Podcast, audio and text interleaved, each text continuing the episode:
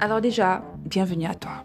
Et mes félicitations si tu peux arriver jusqu'ici. Parce que avec toutes les distractions qu'il y a sur le net, franchement, je suis consciente que c'est pas évident. Mais déjà, bravo si tu pu arriver jusqu'ici. Et tu t'es pas perdu. Tu ne t'es pas perdu. Euh, tu as passé du bon moment. Et tu vas surtout apprendre le plus important. Donc, je me présente. Je m'appelle Madame Mayel. Du compte Instagram Madame Barre de 8 Mayel. Je suis ingénieur logistique de formation. Parallèlement, j'entreprends dans du marketing digital, euh, l'audiovisuel et très récemment dans le social, à travers justement la Sisterhood Association que tu dois absolument suivre sur Instagram ou sur Facebook. Ça, c'est la base pour commencer. Donc, euh, avant toute chose aussi, il faut que je précise que je suis une femme, au cas où tu n'aurais pas remarqué. je suis une femme africaine qui est née, qui a grandi et qui vit au Cameroun. La précision, là aussi, vaut la peine. Donc, voilà. Euh, à travers ce podcast, qu'est-ce que j'ai pour objectif? J'aimerais euh, chaque semaine, à travers un thème, partager avec toi, échanger avec toi, échanger sur des trucs vraiment pertinents, tabous, pour avoir une vision du monde féminin, quoi, comme le slogan de la Sister dit si bien. Donc, je compte sur toi.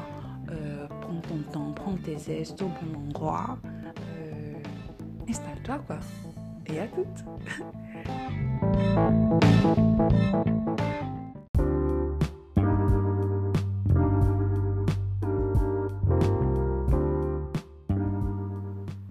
toi. Alors, euh, aujourd'hui, let's talk about les culottes menstruelles. C'est une notion que je vois partout. Je les affiche à la télé, sur les réseaux, alors c'est grave. Partout, partout. Au point, je me demande, ben, c'est encore quoi? C'est qu'est-ce que c'est? Et très récemment, justement, ça grâce euh, à Camille de Nista, je m'en bats les clitos, qui m'a encore fait vendre du truc, euh, les culottes menstruelles. Donc, du coup, je suis allée chercher, je suis allée checker pour nous. Hmm, il faut bien qu'on s'inscrive ensemble, qu'on grandisse ensemble. Voilà quoi. Vous allez checker pour nous. Donc en gros, dans, cette, dans ce podcast, on va s'attarder à savoir, premièrement, qu'est-ce que c'est? Deuxièmement, comment ça fonctionne? Troisièmement, quels peuvent être les avantages et les inconvénients? C'est parti. Donc, premièrement, les culottes menstruelles, c'est comme son nom l'indique, hein, c'est des sous-vêtements féminins euh, qui sont censés nous servir euh, lorsqu'on est menstrué. Jusqu'à là, ok. Maintenant, comment ça fonctionne? En gros, euh, grâce à ces culottes, on est censé ne plus avoir besoin ni de tampons ni de serviettes hygiéniques. Vous pouvez constater à ma voix que franchement, moi, je suis perplexe. C'est genre, euh, je me demande bien, c'est encore quoi cette science-fiction? Comment c'est possible? Euh, voilà quoi, et je me pose surtout la grande question du genre, voilà quoi, celles qui ont les fruits abondants, le jour, ou même celles qui n'ont pas les fruits abondants, il y a toujours un jour là où tu as l'impression c'est carrément le robinet. Tu veux dire, comment est-ce que c'est possible qu'une culotte retienne tout ce flux? Comment c'est possible? Bon, à cette question, les inventeurs de la soi-disant culotte disent que, eh ben, la culotte, elle a en coton, 100%, ça c'est ok. En plus de ça, ils disent que euh, qu'elle est imperméable. Donc, ça laisse pas passer les liquides.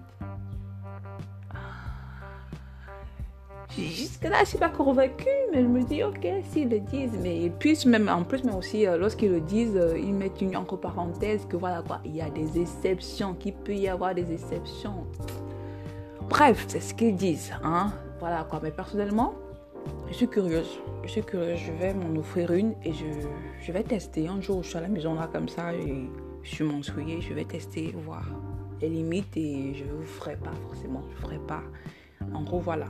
Mais en, mais en général, qu'est-ce que je pourrais retenir de cette information? Je dirais juste que l'avantage de prime abord à utiliser les culottes menstruées, c'est le coût.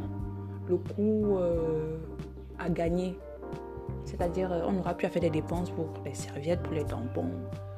Voilà quoi, on a pu à faire des dépenses euh, pareilles parce que c'est un investissement, vous, vous savez, c'est un investissement.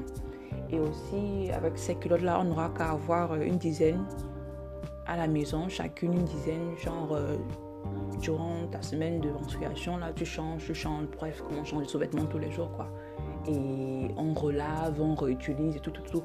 Mais justement, à ce niveau-là, je vois déjà des inconvénients. C'est-à-dire que le fait, justement, qu'on parle des menstruations, et euh, si c'est pas bien lavé, si c'est pas bien entretenu, ça peut engendrer d'autres problèmes. Parce que là, vraiment, ça, ça devient au cas par cas. Parce qu'il y en a qui sont plus hygiéniques que d'autres, nanana. Y en a qui sont plus stricts avec leur hygiène que d'autres. Est-ce que ce serait pas mieux pour les flemmards de, continuer avec leur truc jetable normalement?